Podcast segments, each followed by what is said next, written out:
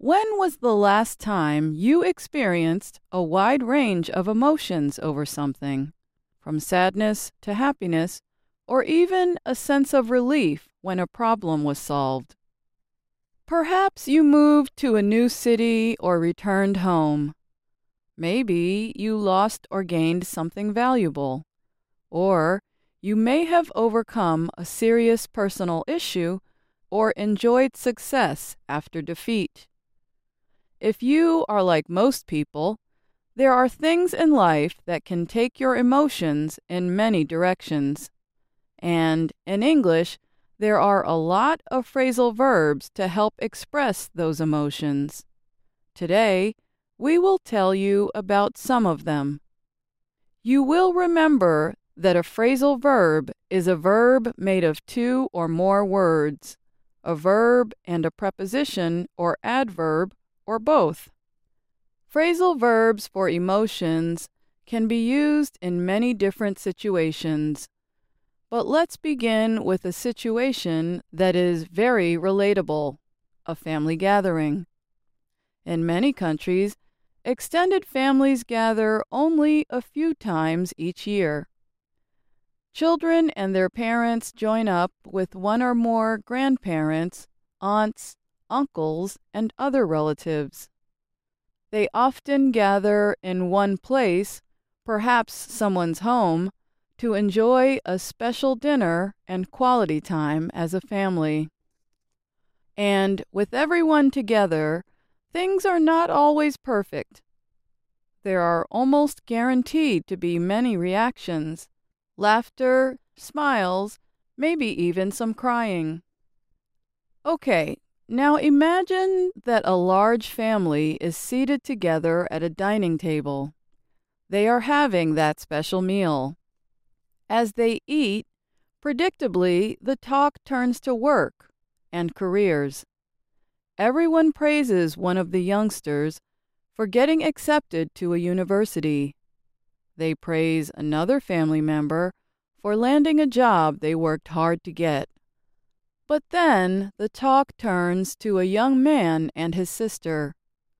The brother has some interesting words about her career. Listen to this short exchange. Next month, Zadie is going to culinary school. culinary school. Let us know how that goes. You know, your jokes are really getting to me. Maybe you should loosen up. Not everyone wants to be an engineer. And by the way, I'm planning to become an executive chef.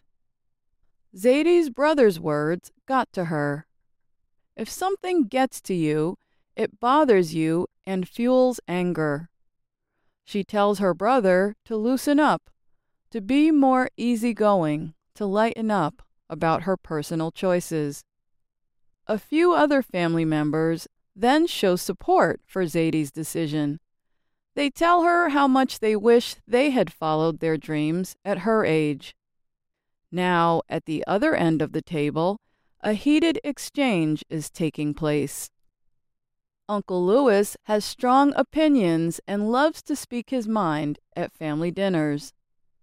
Some family members like his openness.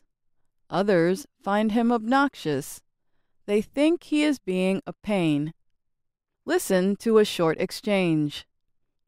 And that's why, even though the lamb roast looks great, I'm not having any. Red meat is bad for the climate. Starting tomorrow, all of you should make a plan to. Uncle Lewis, you're giving me a headache. You always say things at the wrong time. Let the rest of us enjoy the meal, please. Okay, okay, but calm down. It's fine that you disagree, but that's no reason to lash out at me. Now, can we shake hands and agree to disagree? Uh, Okay, sure. Uncle Lewis had told his niece to calm down. To calm down means to become less emotional or excited, or to help someone else feel this way. Calm down is often used in imperative statements. It is used as a command. In imperative statements, We usually do not separate the words calm and down, but in other kinds of statements, the verb may be separated by an object. You may recall that some phrasal verbs are separable. They can be separated by objects.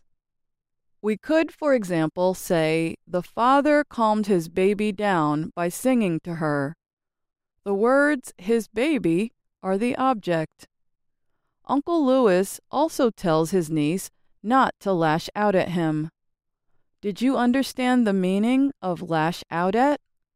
Listen to the sentence again. It's fine that you disagree, but that's no reason to lash out at me. To lash out at someone means to make a sudden and angry attack on them.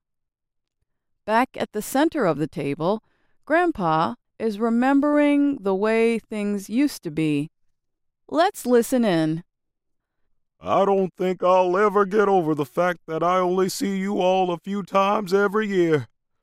I remember when we all lived in the same state. Oh, Grandpa, cheer up. You are always welcomed to stay with us in Washington. We have an extra bedroom with a television. And don't forget, there is video chat. I talk with Zadie on video all the time. Michelle tells her grandfather to cheer up. To cheer up means to become happier or to make someone else happier. In most imperative statements, we do not separate the words cheer and up but in other statements, the verb can be separable. For example, one could say, I'm cheering Grandpa up. The word Grandpa is the object. Now it's time for the big news of the family gathering. Let's listen. I have an announcement to make. We're having a baby. A little girl. She's due in late June. Oh my goodness, Sean, that's exciting. I'm so happy for you that I could cry. See, now I'm choking up. To choke up means to have difficulty speaking because of strong emotions. In American English, we often put the verb get before choke up. We also often add the word all. Let's hear how that sounds. See, now I'm getting all choked up. When we say it this way, the words choked up act as an adjective.